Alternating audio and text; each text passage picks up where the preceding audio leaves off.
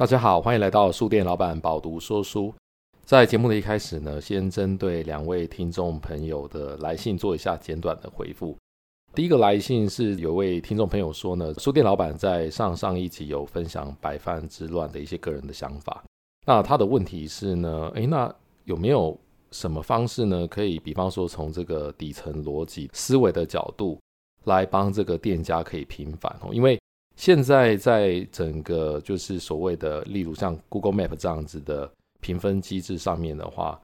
应该来说就是店家呢有时候是比较吃亏的，因为店家如果遇到所谓的 O K 的话，那 O K 呢可能会说，哎，你要请我吃东西哦，帮我是网红，你如果不请我吃东西的话，我就要给你一颗星，然后把你写得很难听。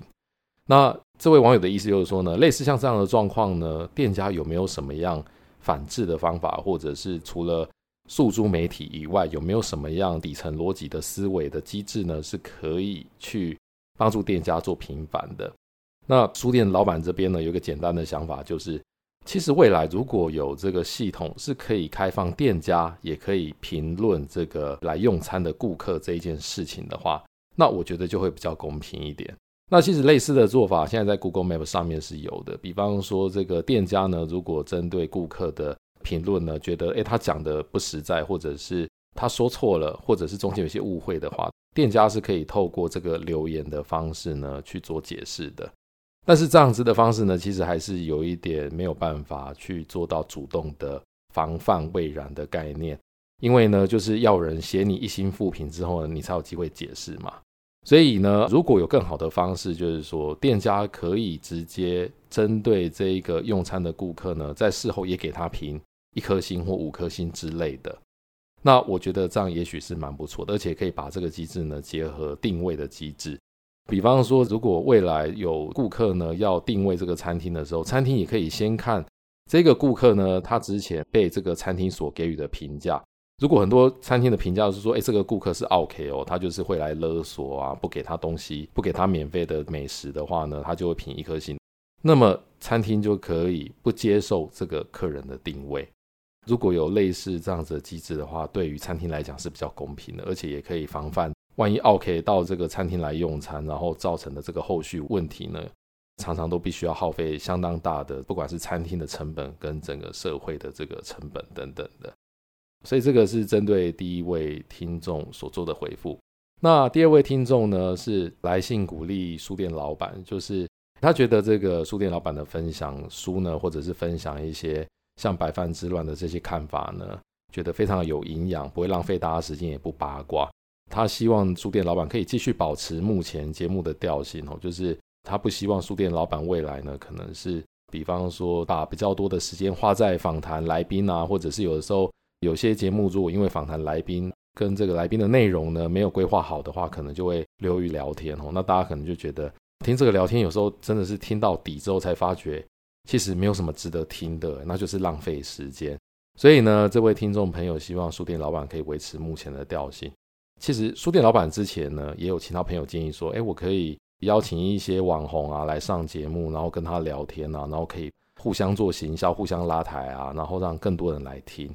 但是呢，这个一来，书店老板真的太忙了，有时候实在是没有空再去邀请来宾，然后还要再去跟他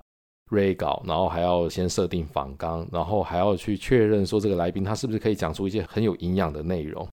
所以呢，书店老板现在还是比较保持，就是一个礼拜呢看一本书，然后呢分享一本书的方式，结合个人的心得，然后把这个书的内容分享给大家。那说真的哈，其实每个礼拜做这个节目，讲一本书给大家听，大家可能会觉得一个礼拜讲一本书应该蛮 OK 的。但是其实说真的，每次我要录一集节目啊，我其实都看了不止一本书，因为大家知道，就是其实并不是每一本书都很适合拿来说书。其实台湾一年出了这么多书哈，说真的，也不是每一本书都非常值得去介绍哈。当然有些书的内容比较参差不齐，或者是。有些书呢，可能就比较没有这么的有一些创新的思维或者是内容，所以呢，其实我平均大概都要看三到五本书以上呢，才能挑到一本我觉得值得做分享的。所以谢谢这个听众朋友来信的鼓励，希望大家呢喜欢这个节目，也可以继续支持下去，然后也可以分享给身边的朋友啊，或者是分享给小朋友听啊，我觉得也都是相当的有营养。有的时候我们不要去 assume 说，哎，小朋友听不听得懂？其实只要他听得懂的话，他可以得到的收获，或者是可以养成他的人生处事的一些态度的话，我觉得都是相当好的，可能会有意想不到的效果发生。好，今天呢，这个书店老板呢要介绍的书呢，这个书名叫做《反脆弱》。这本书呢，它其实不是新书哦，就是这本书其实是有一位朋友呢，他介绍我来读的。这本书呢，我后来一看才发觉，哦，它其实是已经是十年前出的书了，它是二零一三年的七月一号出版的。所以我在讲这本书的时候呢，大家听到这本书呢，可能会觉得，哎，这本书好像听过，或者是有些听众好像看过了。那这本书呢，它叫做《反脆弱》，是由黑天鹅效应的作者所写的书。那作者的名字叫做 Nassim Nicholas Taleb。这一本书呢，是由大块文化所出版哦，所以刚刚提到它是二零一三年的书，但是我觉得这本书呢，它是一本很妙的书哦，而且很值得一读。那在这个封面上哦，它其实有一些文字，我稍微描述一下。它第一个抬头上面就写说，脆弱的反义词不是坚强，是反脆弱。所以这个从中文来看，其实你真的不太懂他在说什么哦，因为其实说真的，这本书有一点。哲学的思维在里面哈，我一开始看这本书的时候，实在是也有一点看不懂。那刚刚有提到哈，其实是有一位朋友介绍我这本书。其实一开始在读的时候觉得很难懂的状况下呢，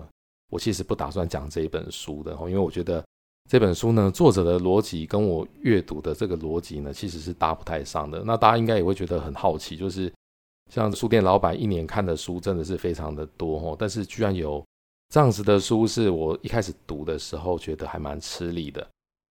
比方说呢，像我一开始读这本书的时候，想说，诶，我先尝试读一些比较有趣的章节，因为一开始实在是看不太懂他的这个论述方式，所以我就先挑了一个有趣的章节，叫做《猫与洗衣机》。结果呢，因为我是用电子书嘛，我就点进去看，这个标题叫《猫与洗衣机》，因为看起来应该是非常的有趣哦。但是说真的，点进去读了之后，又觉得跟想象的不太一样。所以说真的，本来是要放弃读这一本或者是讲这一本书的，结果呢，后来呢，我在找新的书想要做分享的时候呢，就读到一本新书，吼，是樊登的《可复制的领导力二》。本来都决定要分享樊登的新书，吼，结果很有趣的是什么？很有趣的就是樊登在自序里面说呢，他的这一本《可复制的领导力二》这本新书呢，他受到《反脆弱》这一本书相当大的启发。所以我当下就觉得，哦，好吧，跟《反脆弱》这本书实在是非常的有缘哦。从朋友介绍他到一开始看不太懂，不想再看他了。结果呢，想要分享这个樊登的新书呢，结果樊登的新书又提到他，所以我觉得，好吧，可能就是跟他有缘哦。所以书店老板就决定要跟他对决了。那有的时候呢，就是看不懂的东西，勉强自己去看呢，有时候真的会有意料不到的收获。我在读这本书的时候呢，也是一样的感觉哈。那这本书呢，刚刚有提到哈，封面上面写说，脆弱的反义词不是坚强，是反脆弱。还有写到，杀不死我的，使我更强大。大家看到这句话，可能会觉得这是不是一本很鸡汤的书哈？因为杀不死我的，使我更强大，这句话本身就还蛮鸡汤的。然后呢，又写到这个，既然黑天鹅事件无法避免，那就想办法从中获得最大利益。所以大家有没有觉得这个封面上这几句话，其实你也连不太起来？就是它的调性其实都不太一样，而且可能有些人不是太懂黑天鹅效应是什么。那我这边先讲一下，所谓的黑天鹅效应，就是它其实发生的机会很小，而且很难预测到它会发生，但是呢，它最后却发生了哦。那通常黑天鹅的效应只要一发生的话呢，它会对整个社会或者是整个世界带来非常巨大的影响，这个就是所谓的黑天鹅事件。那前一阵子，这个除了黑天鹅事件以外，其实还有一个叫做灰犀牛。那灰犀牛跟黑天鹅相反，吼，灰犀牛就是所谓的这个事件呢，是你可以预料得到的，然后它也是显而易见会发生的，而且是比较容易防范的。这个叫做灰犀牛事件，吼，其实很好想象，一只灰色的犀牛站在那边，你怎么会很难察觉到呢？回到主题，就是。其实这本书里面呢，他提到的吼就是脆弱的反义词，其实不是坚强，是反脆弱。我觉得他的这个说法，其实跟古时候说的“刚强者易折，柔弱生之土这个概念上是有点像的，就是你越坚强、越坚硬的东西呢，只要坏掉的话，它就是坏掉了。但是只要是比较柔弱的东西呢，如果你没有被杀死的话，那你重生之后可以更坚强的哦。所以某种程度上有韧性的东西，或者是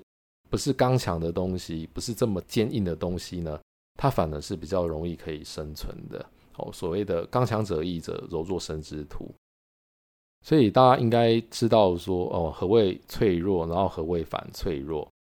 既然杀不死的可以更坚强的话，所以反脆弱的意思就是说，当你遇到了一些问题，你只要可以设法撑过去，survive 下来的话呢，你往往可以变得更坚强。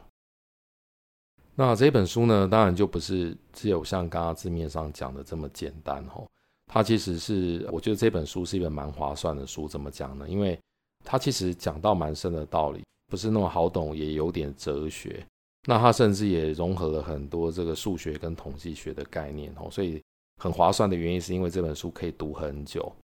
这边举个例子哦，比方说他书里面有一句话叫做：“用这种比较复杂的理性主义，只有一个条件，相信一个人并不拥有完整的故事。”而且行事作为也要如此认为。想要变得复杂，你必须接受你并不复杂。这本书里面呢，其实这样的句子蛮多的，就是它一开始句子的道理呢，其实并不是你第一时间读完就可以懂的，所以你往往必须要反复咀嚼再三呢，你才可以理解他讲的意思。那这本书呢，我读了之后呢，我觉得蛮有意思的，甚至觉得应该要更早读这本书。为什么呢？因为这本书它其实二零一三年出的。那我觉得呢，这本书它跟《原子习惯》有一点像。我说有点像的意思是指，大家知道在《原子习惯》这本书出了之后呢，它有形成一个所谓这个原子习惯宇宙。大家应该有发现，就是在《原子习惯》这本书出了之后呢，有很多新的著作，包含国内外的著作，其实都是环绕着《原子习惯》这本书的中心思想去做延伸。所以你在很多书里面呢，你其实都会看到《原子习惯》这本书的影子在里面。那《反脆弱》这本书一样哦，就是我现在回头过去想，在二零一三年《反脆弱》这本书出了之后呢，我觉得有很多不管是财经类相关，或者是心理励志的这些相关的书呢，其实里面也都有提到跟这个《反脆弱》这一本书呢很接近的概念，所以。如果原子习惯有一个宇宙的话呢，那这个在出版业呢，应该反脆弱也有一个小小的宇宙。我举个例子，比方说这个反脆弱这本书里面提到的概念，跟这个后来呢有些书讲到巴菲特的这个投资的概念很接近哦。就是巴菲特投资的策略，大家知道，巴菲特所投资的很多公司里面，百分之八十呢，其实可能是没有赚钱或亏损的。我指的是在这个股票的投资上面。大家可能会问，那巴菲特投资绩效不是很好吗？哦，所以意思就是说，他其实百分之八十表现不是这么优秀，但是呢，他投资很成功的那百分之二十呢，就让他赚到了非常多的钱。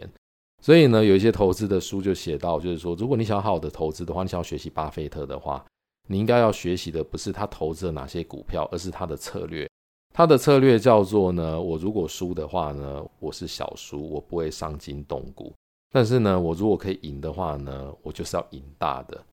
所以呢，其实用在这个反脆弱这本书里面呢，概念是一样的。它的概念叫做呢，我的投资概念就是极为安全加极为投机。哦，它是一个杠铃的概念哦。所谓的杠铃，大家知道杠铃就是比方说我们在健身用的哑铃哦，它就是。一个手把嘛，吼，一个手把，一个金属，然后两端呢有非常重的圆形的类似铁片之类的，让你可以锻炼。这个叫杠铃哑铃。那你可以想象，就是如果你做事情的策略呢，你其实并不是一个均匀的策略，而是像杠铃，就是你把你的重点呢集中在杠铃的两端。那反脆弱这本书里面提到的。杠铃这样子的方式呢，其实很多时候是好于中段组合。中段组合就是一个均匀的一个组合方式。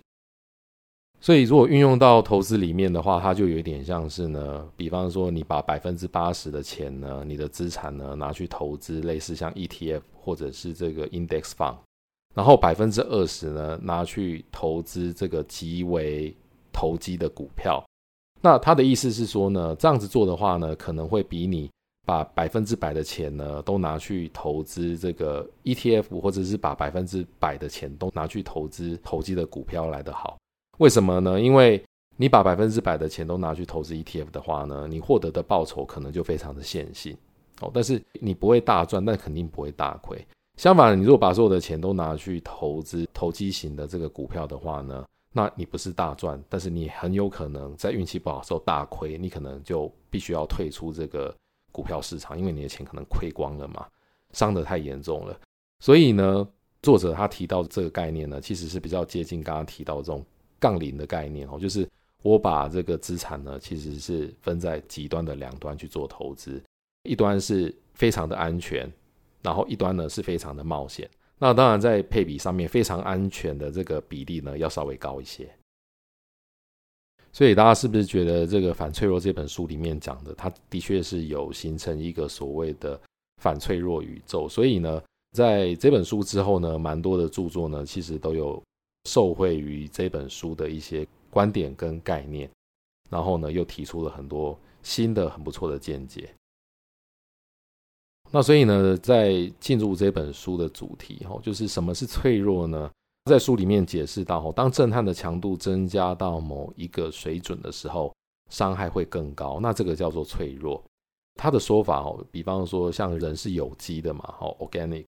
那人呢，他其实本来就拥有反脆弱的天性。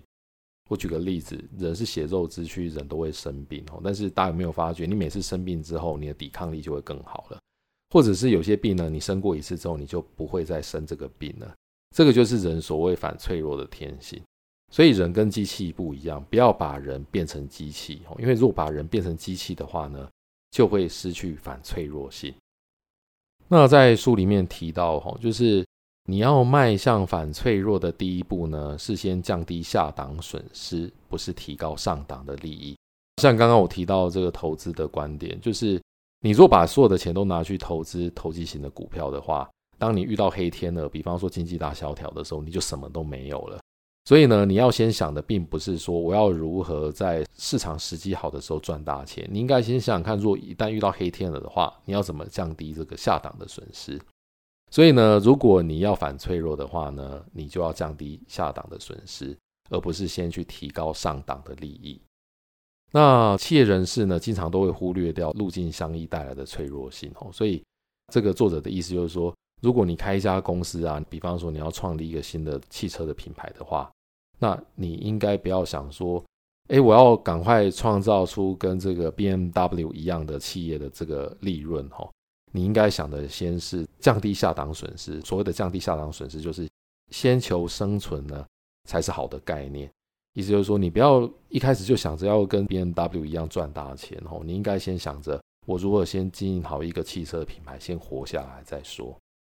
所以作者的意思就是说，如果某样东西呢具有脆弱性的话，那么它发生损坏的这个风险呢，将抹杀掉你为了改善它，或者是使它变得有效率所做的任何事情。这个其实就是呼应刚刚讲，你要先求活下来啊。如果你一旦没有活下来的话，你做了再多改善或者是再让它有效率的事情都没有用。那这个作者也提到一个叫做塞内加的不对称吼，就是只要降低极端的下档损失。比方说是情绪伤害，而不是改善中间的东西，那上档的利益就会多于下档的损失，那么你就会拥有这个反脆弱性。所以意思就是说呢，当你经营一家企业的时候呢，你应该先想的，如果发生极端状况的话，你要怎么活下去？先把这个做好，而不是要先去改善中间的东西。中间的东西就是非极端状况下发生的东西。只要你可以先降低极端的下档损失的话呢，你的上档利益就会多于下档损失，那这个概念就有点像是，万一非常不景气的状况来，你的企业有活下来撑过去之后呢，那么你的上档的利益呢就会多于下档损失。为什么？因为当大萧条来临之后呢，很多撑不住的公司都会倒了。你只要是活下来的公司呢，在大萧条过后呢，你其实都可以活得比这个大萧条之前还要好。为什么？因为有些公司消失了，你的竞争者就变少了，那你当然就可以活得更好了。这个就是所谓的上档利益会多于下档的损失。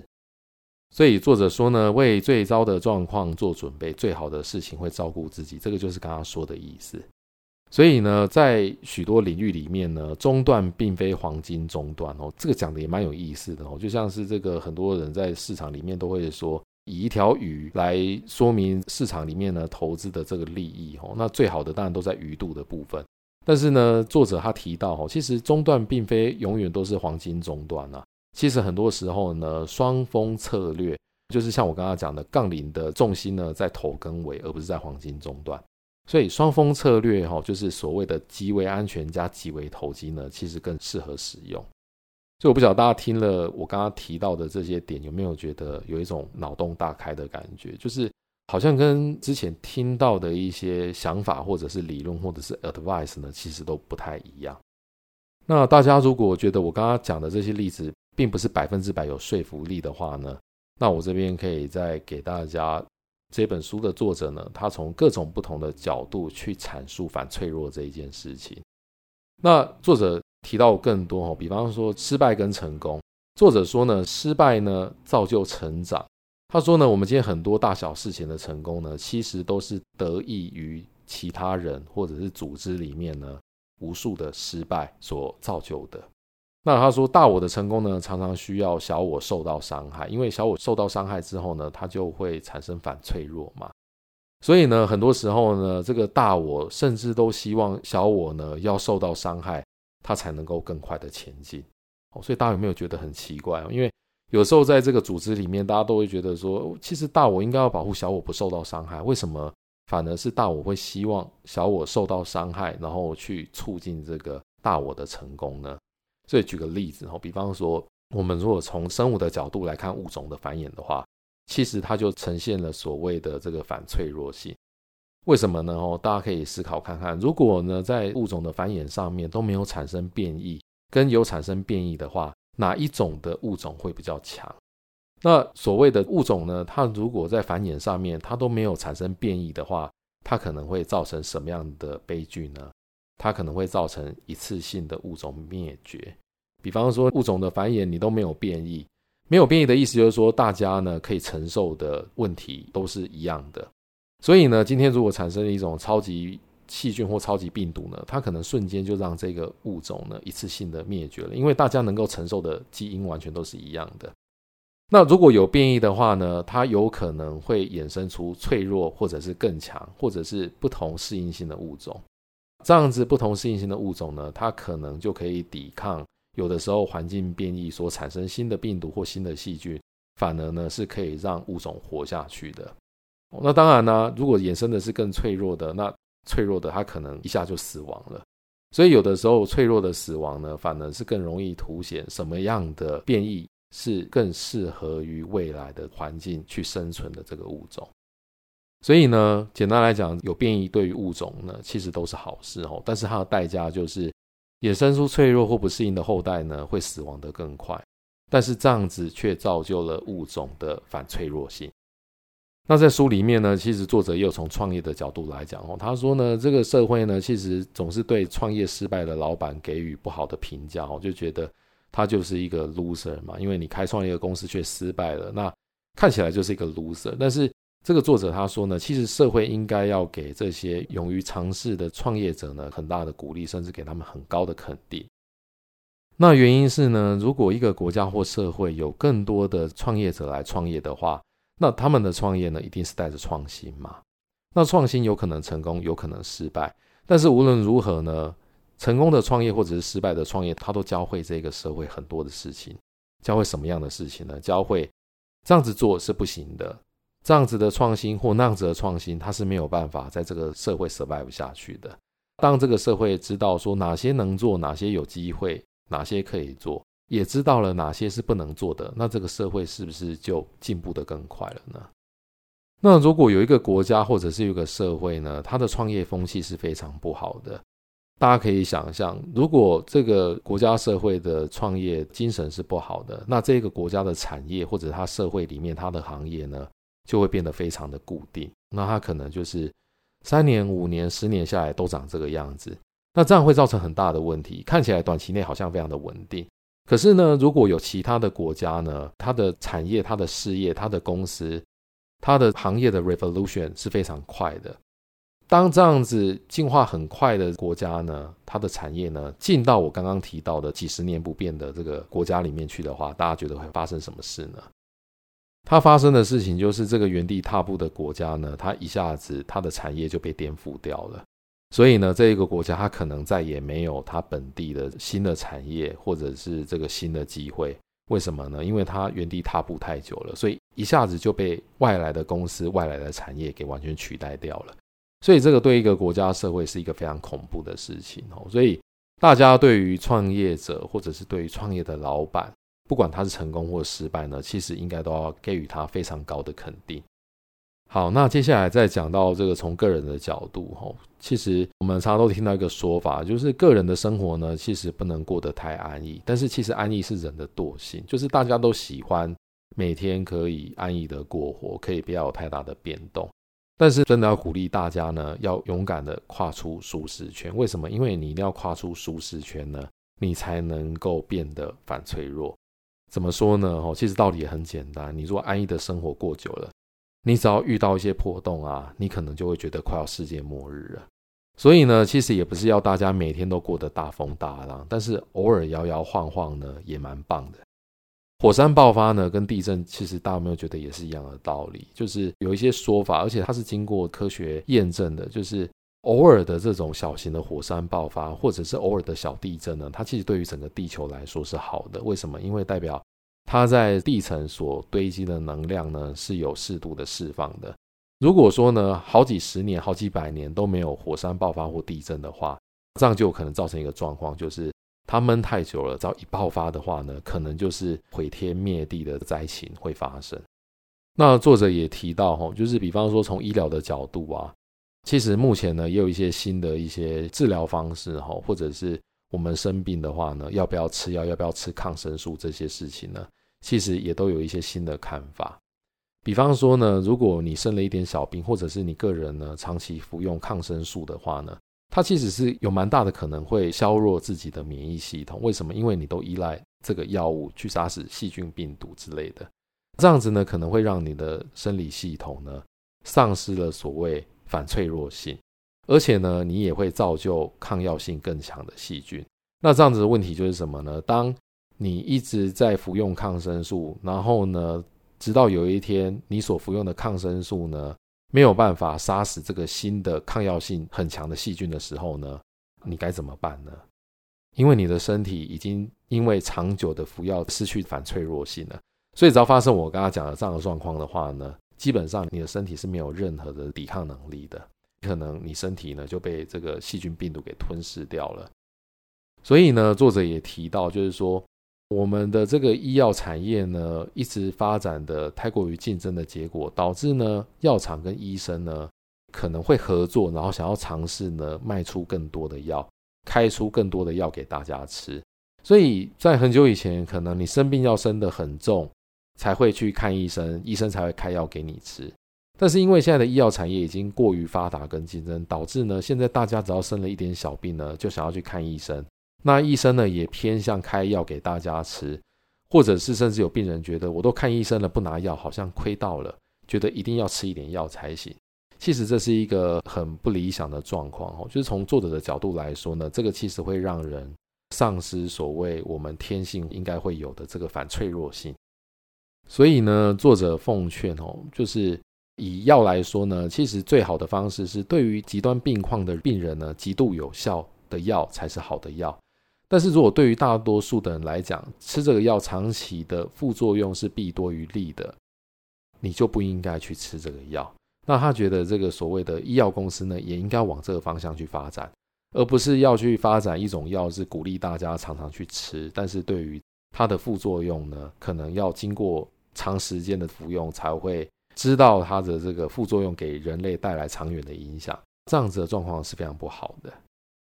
这样子其实也跟比方说人没事啊，其实就不应该去动手术哦。其实人应该是在很危急的时候去动手术，那这个手术就会对人有很大的帮助。但是你如果一点小事情或者是不是那么危急就去动手术的话，那你可能会得不偿失。为什么呢？因为大家知道哦，就是在动手术的时候呢，其实很容易被细菌感染的。那你如果不是那么需要的时候就去动手术的话，其实有时候对你的健康反而危害更大。所以作者的想法是，很多时候呢，其实就靠着人类在大自然中演化而来的自愈力量，哈，所以自愈就是自我痊愈的力量，反而是更好的选择。千万不要有一点小伤小病啊，就一定要吃药、要看医生，或者是就马上要觉得要开刀去处理它。因为呢，大自然的演化不需要去证明自己的有害。但是呢，服用药物的副作用呢，却需要长时间才能证明有害。等到经过长时间证明有害的时候呢，都已经为时已晚了，因为你已经吃了太多的药了。所以大家千万不要觉得说我没事去吃一点药当成保养也好哦。其实书店老板本身也很反对这样的概念。我甚至觉得大家都尽量不要去吃那些所谓化学合成的什么维生素啊、这些维他命啊等等之类的这些所谓的保健食品哦。因为大家可以思考看看，这个世界上没有那么多天然的这些呃好的东西去提炼这些药物，所以这些药物百分之百绝对都是化学合成的。大家觉得化学合成的东西吃那么多到这个身体里面，大家觉得是好的吗？我想肯定不是哦。所以读了这本书呢，我觉得它的陈述的概念上呢，跟这个很久以前有一本书，大概在二三十年前了吧。所谓的十倍速时代，哦，那个时代有一个人很有名，就是 Intel 的执行长格洛夫呢，他写过的一本书，哦，叫《偏执者生存》，里面所提到的概念是很像的。有的时候真的是 Only Paranoid Survive。其实这个概念跟《反脆弱》这本书里面的这个作者提到的观点是非常接近的。那我这边呢，再问大家一个问题，哦，就是。考验大家对于书店老板刚刚讲的这个反脆弱性呢，有没有听进去？那我问大家一个问题，大家可以思考一下：大家觉得计程车司机跟朝九晚五的上班族呢，哪一个职业是更有反脆弱性的？大家可以再思考一下哈。那在这本书里面呢，作者提到哦，其实计程车司机比起上班族呢，是更有反脆弱性的。大家可能会觉得为什么啊？因为计程车司机其实有的时候生意好跟不好差很多啊。那他一定要不断的努力载客人到目的地，然后一天要多跑好几趟，要很辛苦，他才能够赚到他的车资嘛。那对于朝九晚五的上班族来讲，他不是更好吗？每天早上九点上班，然后下午五点下班。那他在上班的时间呢，他基本上只要把该做的事情做好就好了，然后时间到了就有薪水可以领。那为什么？作者会说，这个计程车司机的反脆弱性是比上班族好的呢？刚刚有提到，就是要减少下档的损失。哈，作者提到的观点就是，当今天公司如果经营不善，或者是景气大萧条的时候呢，所谓的上班族呢，很有可能因为老板的一句话，比方说啊，我们公司呢经营不善，或者是景气不好呢，要大家共体时间呢，你的奖金可能就没有了。甚至在更不好遇到大景气萧条的状况下呢，老板可能就会进行裁员，甚至是直接把公司关掉了。所以上班族可能瞬间就失业了。他从变成有稳定的薪水到变成薪水只有零，而且因为你上班族呢，在景气衰退或者是大萧条的时候呢，你可能也不容易找到新的工作。那你又没有一技之长的话，你的反脆弱性是很低的。那计程车司机呢？虽然乍看之下呢，他好像收入生活呢没有这个上班族来的稳定，但是呢，他并不会因为黑天鹅事件呢，就瞬间让他的所得呢从有呢一瞬间掉到零。那从作者的角度来阐述哦，他觉得甚至连这个妓女呢，都比这个上班族呢，或者是在银行公司的行员呢，都还有更好的反脆弱性。那当然，他书里面特别有提到哦，就是如果摒除掉道德的问题的话，他觉得这个妓女呢会有更好的反脆弱性的原因是什么？他的意思大概就是哦，因为妓女呢，她一定要接客，她才会有收入嘛。但是呢，因为当景气开始变不好的时候呢，她应该就会有感觉，比方说，诶，这个城市啊，它可能丧失竞争力了。所以他在这个城市里面，他觉得，哎，以前好像很容易遇到这个很大方的恩客，但是后来呢，反而会觉得，哎，这个恩客呢越来越小气了，甚至到最后呢，慢慢接不到客人了。所以所谓的妓女呢，她可能对于整个环境的经济景气的变化呢，是更为敏感的。他就会培养出所谓一个反脆弱性，叫什么呢？啊，那我在这个城市呢，客人越来越小气，越来越找不到客人呢，他可能就会转往到其他的城市去发展。所以举一个可能比较通俗的例子，他可能是，比方说，诶，台北市如果没有那么景气的话，那他可能就跑去新竹发展哦，因为新竹竹科的公司呢，这几年赚钱赚得非常好，所以那边的客人呢，可能是更大方的，大概是这个概念哦。所以作者论述哈，他觉得像类似这样子，计程车司机或者是妓女，因为他们的职业呢是贴近于景气变化的现实，所以它可以产生更好的反脆弱性。反而是在公司里面工作的上班族呢，反脆弱性是低的，所以很容易一失业的话呢，可能就找不到工作，或者是呢，他的收入呢就瞬间变成零了。好，但是书店老板还是要再强调一下哈，我刚刚讲到妓女的反脆弱性比较好，绝对不是鼓励社会大众呢大家去做这样子的职业哈，这个只是一个比喻而已。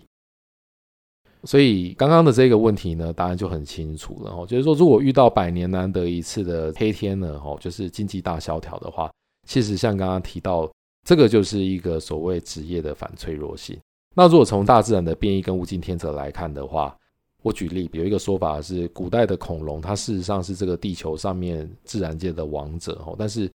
它有可能是因为陨球事件，就是陨石掉到地球，所以恐龙就被毁灭掉了。所以，所谓的从恐龙的角度来看呢，陨石就是所谓的黑天鹅。所以，recap 一下刚刚提到这个大自然的部分哦，或者是一个组织、一个系统。如果呢，在一个组织或系统里面呢，当一个个体发生错误，但是呢，它可以不死的话呢，自己就可以获得利益。所以呢，恐龙如果在陨石掉下来的时候呢，有一些恐龙呢，它可以遭受到这个黑天鹅事件，但是却不死的话呢，它就可以获得利益。利益就是称霸这个地球，但是很可怜的是，恐龙灭绝了哦。那如果是个体死了，其实就是组织或者是组织中的其他个体获得利益。所以在刚刚的例子里面，这个陨石掉下来，恐龙死掉了，但是呢，这个地球上面呢有其他的生物，例如哺乳类或者是昆虫或者是其他的这些生物呢，有活下来 survive 下来的话呢，那。就是由活下来的这些其他的个体获得利益了，获得什么样的利益呢？有机会继恐龙之后呢，主宰地球这一个星球。所以呢，反脆弱的意思就是，当你带领一个组织，或者是你本身是一个个体的话，你都要能够尽量做到什么呢？尽量做到 survive，尽量做到你不会死，因为不死呢，就能够获得利益，这就是反脆弱。所以作者提到吼，很多这个系统。都有类似的概念，但是系统设计的好跟不好就有差别。比方说呢，作者说铁达尼号失事呢，如果从反脆弱的角度来讲，它不是坏事。为什么？因为铁达尼号它是一艘船，它失事的话呢，并不会造成其他的船呢更容易失事，反而是呢船运或者是海运呢这样子的一个系统呢，因为铁达尼号失事而受益了。什么样的受益呢？叫做因为铁达尼号失事呢，整个海运客运的系统呢，知道说我应该要避免建造更大的船。为什么呢？因为大家以前都觉得船越大越不会倒，越不会出事情。但是铁达尼号告诉大家说呢，其实不要再建造更大的船了。为什么？因为如果再这样下去的话呢，终有一天可能会造成比铁达尼号更大伤亡的船难。所以。同理，吼，就是飞机的失事也是，吼，就是每一架飞机的失事坠毁呢，其实都是系统受益。那作者特别提到，这个系统你必须要是没有这个连锁效应的。如果你的连锁效应是这个系统如果设计的不好，它是有连锁效应的话呢，它就不是一个好的设计的系统。所以呢，刚刚又提到，就是每一架飞机坠毁呢，其实也是系统受益。为什么？因为飞机如果坠毁了之后呢，有黑盒子可以判读飞机为什么坠毁，它就可以提供整个这个航空的系统呢，去精进它的系统，确保未来不会再发生一样的坠毁的事件。所以呢，作者就特别提到，类似像这样子的系统呢，其实都是好的系统。个体的伤亡呢，是可以对整个系统带来到好处的。所以刚刚书店老板阐述了蛮多的例子，然后相信大家应该可以听得蛮清楚的，就是何谓反脆弱，然后还有就是在各种不同的角度呢去切入一个系统、一个组织、一个个体，它的反脆弱是如何运作。然后呢，你如果身在这个组织里面的话，或者是你是一个个体的话，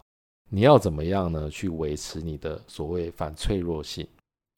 那这边呢，最后我们再做一个反脆弱性的探讨。大家知道保险这一件事情哦，那因为这本书是在二零一三年写的，那个时候还没有 COVID nineteen。